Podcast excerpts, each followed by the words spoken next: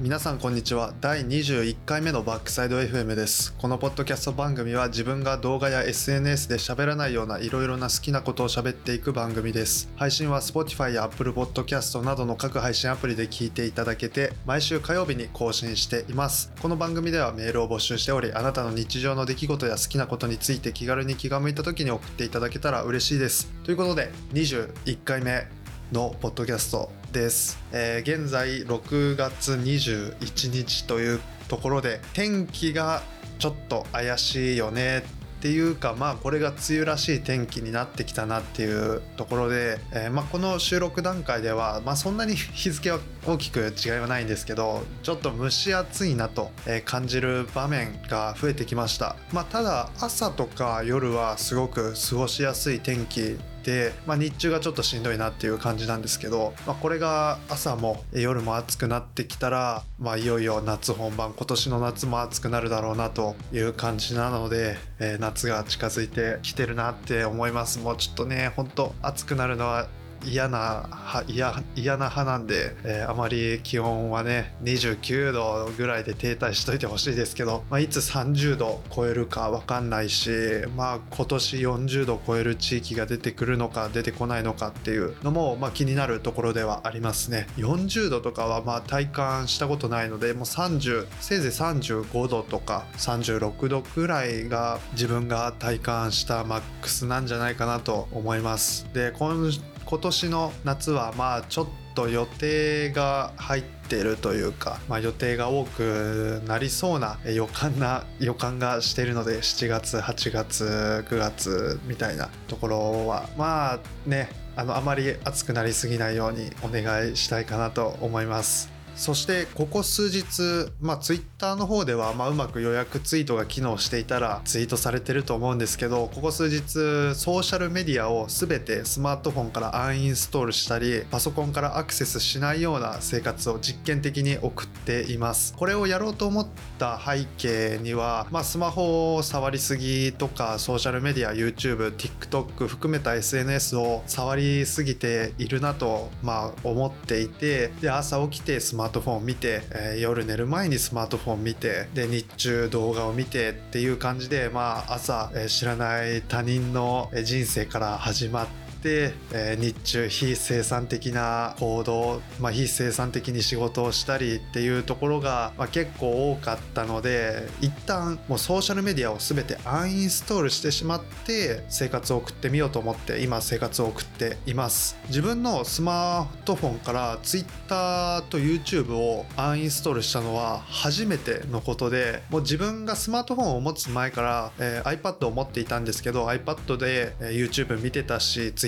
やってたしスマートフォン買ってからはまあ当然 TwitterYouTube 入れてるしっていうところで初めてね Twitter がないスマートフォン Twitter を入れてないデバイスっていうのが、まあ、手元にあっても特にスマホですることないなっていうことに気がついてしまって、まあ、漫画を読むとか調べ物をするとか、まあ、メモを取るとかまあとは音楽聴いたりみたいなぐらいでしか使わなくてでそうなると、まあ、極端にスマホ触らなくなるっていうところがあってあの音楽のプレイリスト見たって仕方がないし、まあ、漫画読むにしてもあの腰を据えて読まないと長いものとか読めないしで LINE 漫画とかその他漫画アプリっていうのはあの1日に読める話数に制限を設けたりしてるので無料の場合特に作業作業中スマホを見て何か作業が中断されるみたいなこともないのでかなりいいんじゃないかなと思っています。いいこの、まあ、1週間近くを過ごせてるんじゃないかなっていう感じでただどこか物寂しいことも感じていて自分は一人暮らしなので、まあ、まり外部と接することがないっていうことがあったり、えっと、家にテレビとかないので情報を今今までは情報を得るのを Twitter から主に得ていたんですけどあの例えば Google 検索で調べたりとか Yahoo の検索ページのトップの、まあ、記事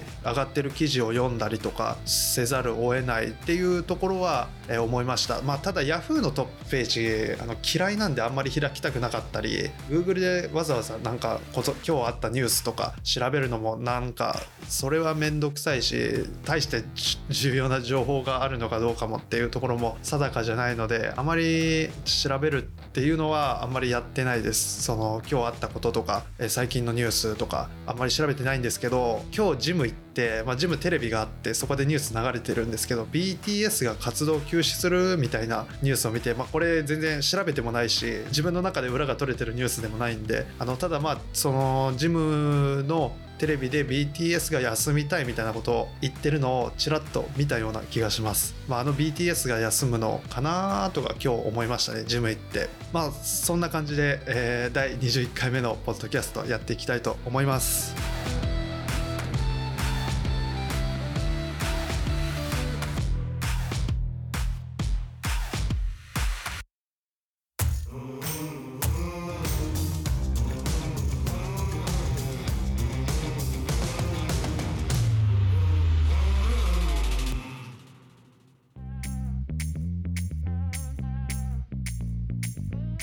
今回、まあ、何を話していこうかなと思ったところ、まあ、ずっと話したかったというか、まあ、テーマのメモとして頭の片隅にあったことであのアイマスサブスク解禁してほしいなみたいなことをあの、まあ、メモ頭の片隅にずっと置いていて、まあ、先月えー、5月の頭だったっけ？もう2ヶ月ぐらい経とうとしてると思うんですけどあのバンナムフェスバンダイナムコエンターテインメントフェスティバルセカンドがありました。とどこだっけ？あのまあ野外野外であのあってで雨予報だったんですけど1週間前とか2週間前の予報天気予報を見ると。ただ当日はまあリハリハーサルをする際は雨が降ってたらしいんですけど本番はなんと晴れたらしくて結構感動的だし歴史的な、ま、フェスティバルになったんじゃないかなと思ったりしてます。ただあの自分はそのバンナムフェス現地に行ったわけでも配信チケットを見たわけでも配信チケットを買ってみたわけでも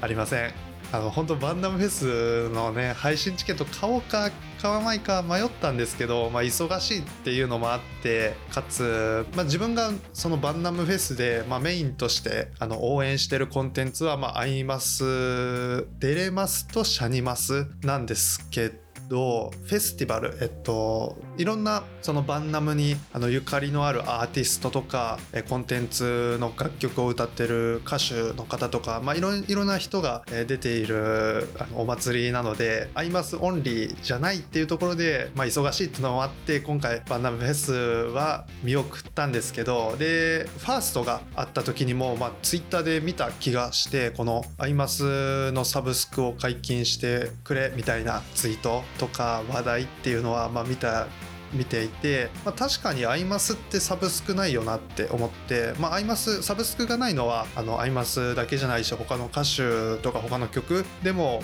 サブスクをやってないっていうことはあるんですけど、まあ、アイマスサブスクしてあのサブスク配信してくれたら、まあ、楽曲聴きやすい環境になるだろうなとも自分が思ってるっていうのはまあ事実としてあってただそのツイッターとかを見ているとそのアイマスがサブスクをしない理由としてコロンビアとランティスの権利関係がうんぬんかんぬんみたいなことがあるらしくて確かに自分が、まあ、自分は最初デレマスまあその以前のポッドキャストでも話したんですけどデレマスにハマってってでデレマスの試聴動画はその楽曲の試聴動画はコロンビアの YouTube チャンネルで配信されているのに対して自分が最近ハマったシャニマスはランティスチャンネルであの楽曲の試聴動画が配信されていて最初はなんでだろうって思ってたんですよ。コロンビアの YouTube チャンネルでずっとテレマスの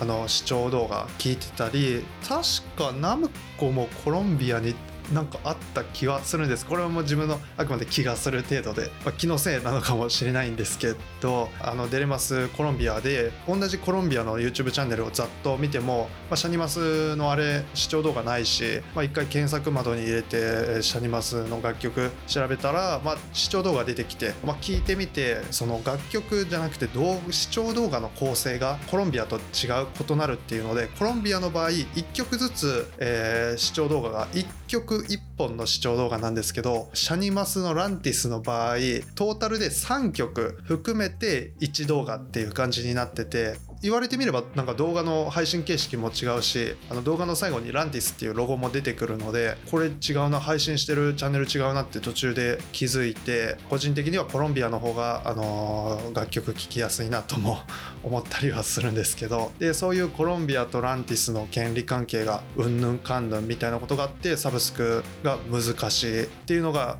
あるらしいっていうことをツイッターで見てただそれはあくまで提供している会社側の都合であって消費者のまあプロデューサーファン側からはサブスクを要求する要求する希望するこういうことを望んでるっていう理由だけ言ってもいいんじゃないかみたいな意見もあったりして確かにこちらというか消費者側からしたらサブスクがあった方が助かるしっていうのもあっててサブスクあったらいいなってことを思ったりしています。で今現在アイマスっていうコンテンツが、まあ、5ブランドナムコミリオンデレマスシャニマスサイド M っていう感じで5ブランドあってトータルの楽曲数もすごいけどその一つ一つのブランドでの楽曲もすごいしデレマスに関してはあの配信されてない iTunes で配信されてない楽曲とかあの CD じゃないと手に入らない楽曲みたいなものもたくさんあるののででもう今現在聴くことができない過去のライブ会場限定 CD みたいなものは手に入れれる術がまあなんか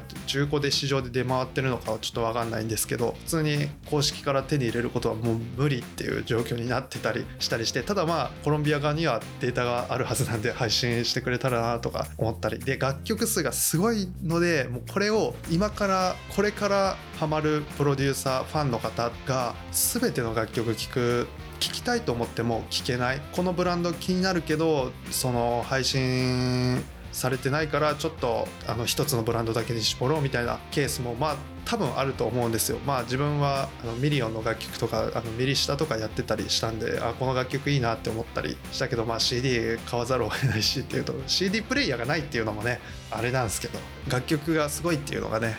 あの言いたかったです。楽曲数がすごいっていう。で最近少し前にツイッターのトレンドに入っていたサブスクをやらないっていうアーティストの記事をちらっと見た時にその表現に携わってない人物とか、まあ、媒体会社っていうのが自由に曲をばらまいてあの利益を得ているっていうのはおかしいと思うっていうことをその記事のアーティストの方は言っていてまあ確かになるほどなと思ってアイマスの楽曲を例えば Apple Music で配信しました。ってなって結局あの月額払ってアイマスの曲を Apple Music 上で聴いたとしてもまあ、その利益のごく一部がバンナムさんにってでアップルさんが何本か持っていくと思うんですけど、まあ、そこの音楽に関わってない真ん中の企業っていうのがかっさらってくっていうのはまあ確かに不満が出てもあってもおかしくないかなと思ったりはしました。そのサブスクで再生されたとしてもあの利益としては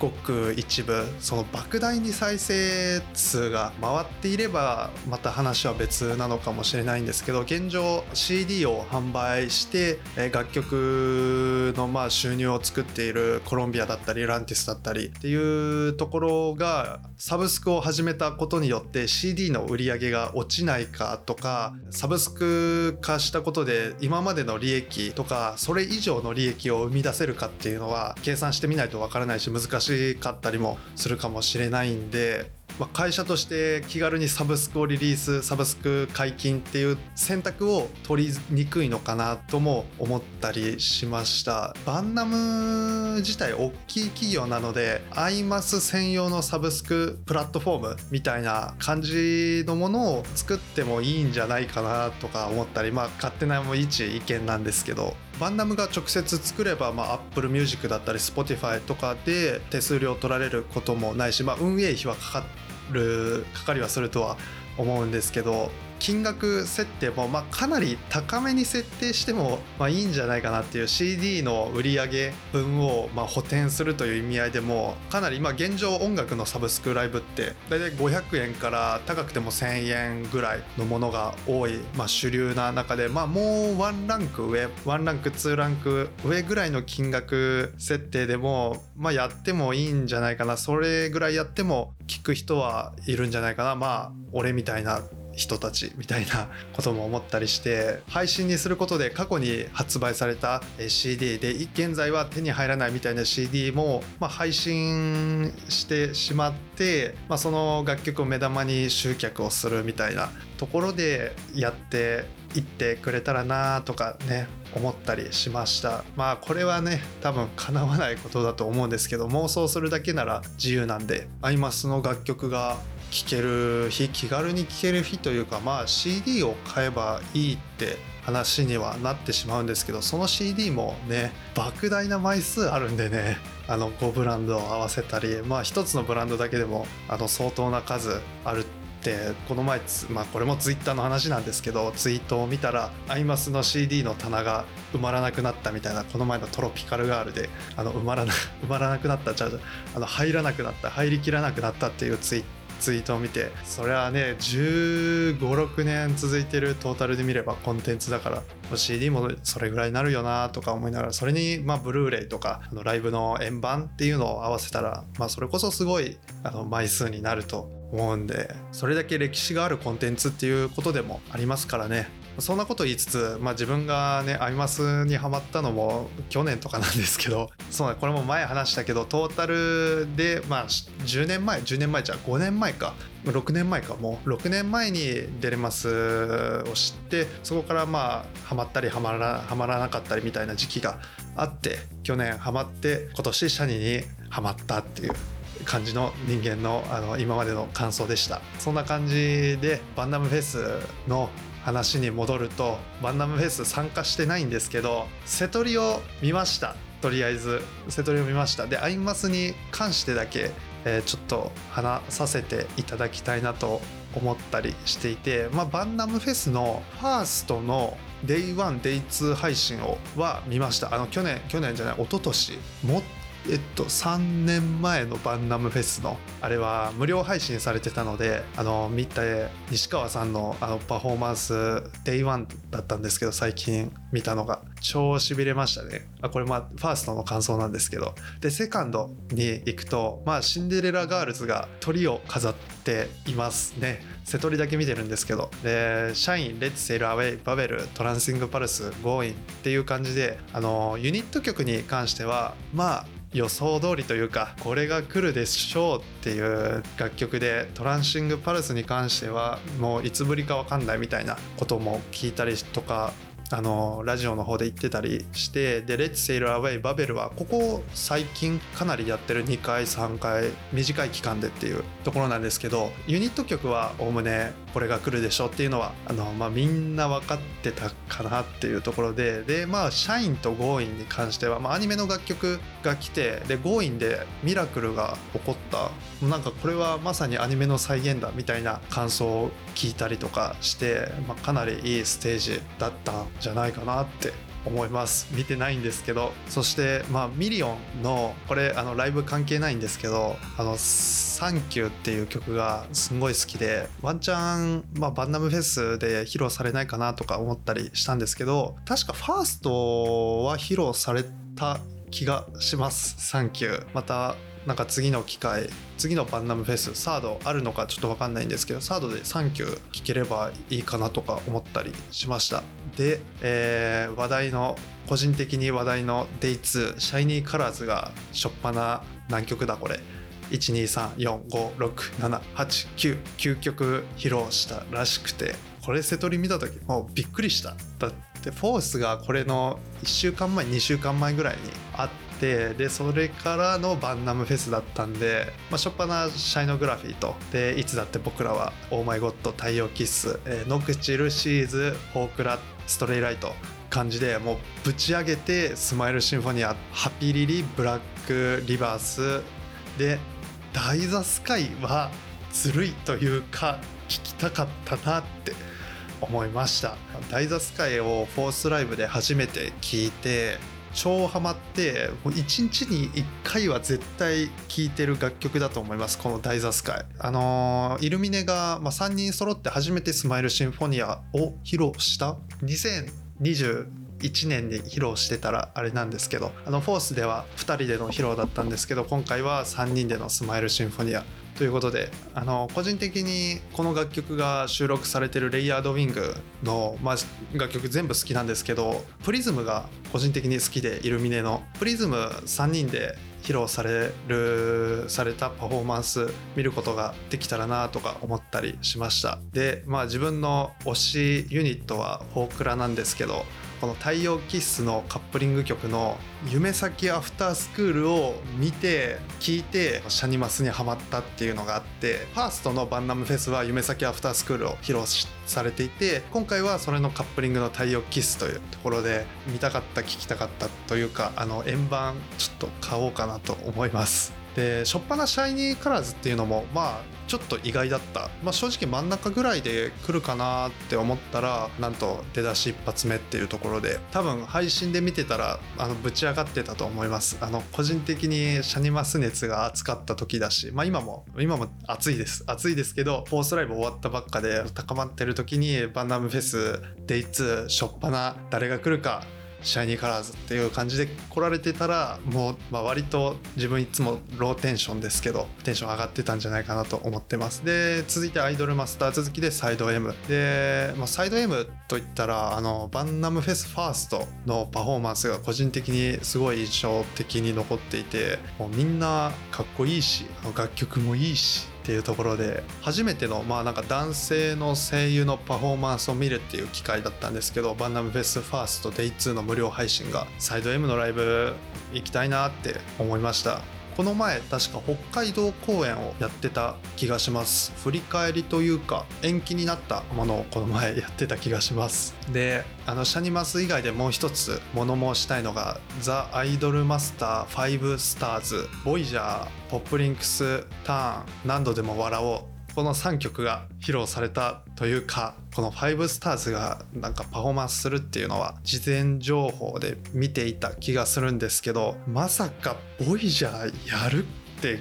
思ってどういう経緯でこの楽曲が作られたかは分かんないんですけどゴブランドの代表3人のアイドルさんたちが一緒の楽曲一つの楽曲を歌うっていうところでサイド M の低音も響いてるしフルアニメーションでフルの楽曲が YouTube に上がってるしっていうところで好きな楽曲だしなんかすごい楽曲だしこれなんかただものじゃない楽曲だなっていうのはなんか感じてて個人的に。それがまさか披露されたっていうのに驚きました。3曲目の「何度でも笑おう」はデレマスのテンスの最終公演の「なんぼでも笑おう」っていうのがちょっと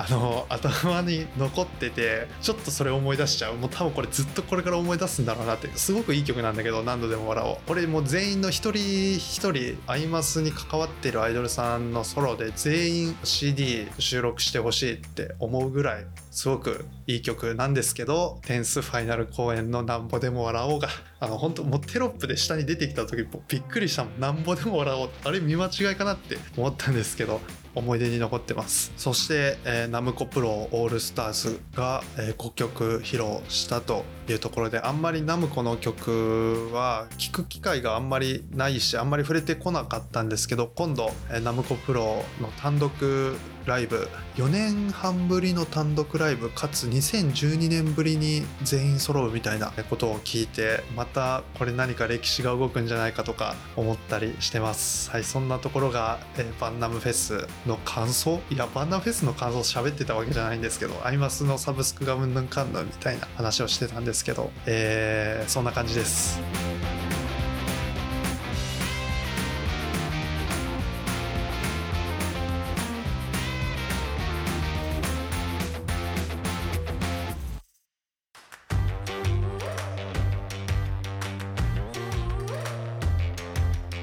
今回も真ん中の話、まあ、メインの話をしすぎてしまったのであのこのままエンディングに行きたいと思います。オープニングで喋ろうと思ったことが一つあってあのこのポッドキャストの台本を作る前に動画を撮っていて撮影をしていてあまり喋れないっていうのが、まあ、結構動画を撮る時に、まあ、悩みとしてあってこのポッドキャストをやっているっていう裏側の理由としては、まあ、話したいこと話すっていうのもそうなんですけどこの動画を撮影影する時に多少喋りが上手くなって撮影が楽になればいいなっていうことを思ったりしていてこのポッドキャストをやってるんですけど一向に動画での喋りが上手くならないっていうかまあポッドキャストの喋りも上手くならないっていうことも思ったりしてで落ち着いて考えてみたら自分が何か話す時っていうのは頭で考えて口に出すんじゃなくて頭に考える前でもなんか一旦折り返してもなんか言葉が出てるみたいなところがあってあんまり深く考えて物事を喋ってないっていうのがあんまり良くないなと思ったりしてます。で深く考えてないから「あー」とか「えー」とか「えー、っと」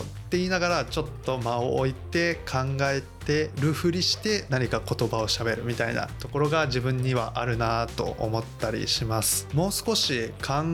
えて喋るというかまとまりを持って喋れるようになれたり自分が伝えたいことを、まあ、100%は無理でも80%ぐらい喋れるようになればなれればいいかなと思います。自分がま動画で喋っている時っていうのは、まあ、動画の尺がま伸びてもいけない、まあ、自分のの動画のスタンス的にまクオリティ高いものを作るっていうのもあるんですけど今まで出ている他の動画で出ている情報例えば MacBook に関する情報を自分が喋っても特に意味がないと思うので自分だけが発信できるというか気づいた点とかをまあ重点的に喋るようにしていてただその喋る内容があの自分が思っている感じている50%とか40%とかそれぐらいしか喋れてないなっていうのを思っています。ここをなんとかね本当100%に近いぐらい自分が感じていることを100%に近いぐらい80%ぐらい喋れるようになれたらなと思ったりしてます。で今回喋れなかったこととして先週も喋れなかったんですけど最近いろいろ買い物しましたっていうことをあの話せませんでした。またこれは来週に持ち越しかなと思ったりしてます。そしてまあそろそろゲストさんをお呼びしたいっていうのも思っていて本当は今週ゲストさんお呼びしてして収録したいなと思ったんですけど自分がまソーシャルメディアデトックスを始めてしまったので Twitter の DM とかでやり取りする際にもう連絡が取れないみたいになっちゃってあのこれはあんまり良くないなと思って先送りにしています。まあそのうちお呼びできたらなと思ってます。これ18回ぐらいからずっと言ってる気がするんですけどそのうち誰かしらお呼びさせていただきたいなと思います。そんな感じでこのポッドキャスト宛てのメッセージは概要欄のメールアドレスか専用フォームまでお待ちしております。メールアドレスはすべて小文字でバックサイド FM.gmail.com 日常日常の話や好きな最近滑舌が回んないんですよね。動画撮ってても思ったけど。日常の話や好きなことについての話を気軽に気が向いた時に送っていただけたら嬉しいです。それでは今週もありがとうございました。バイバイ。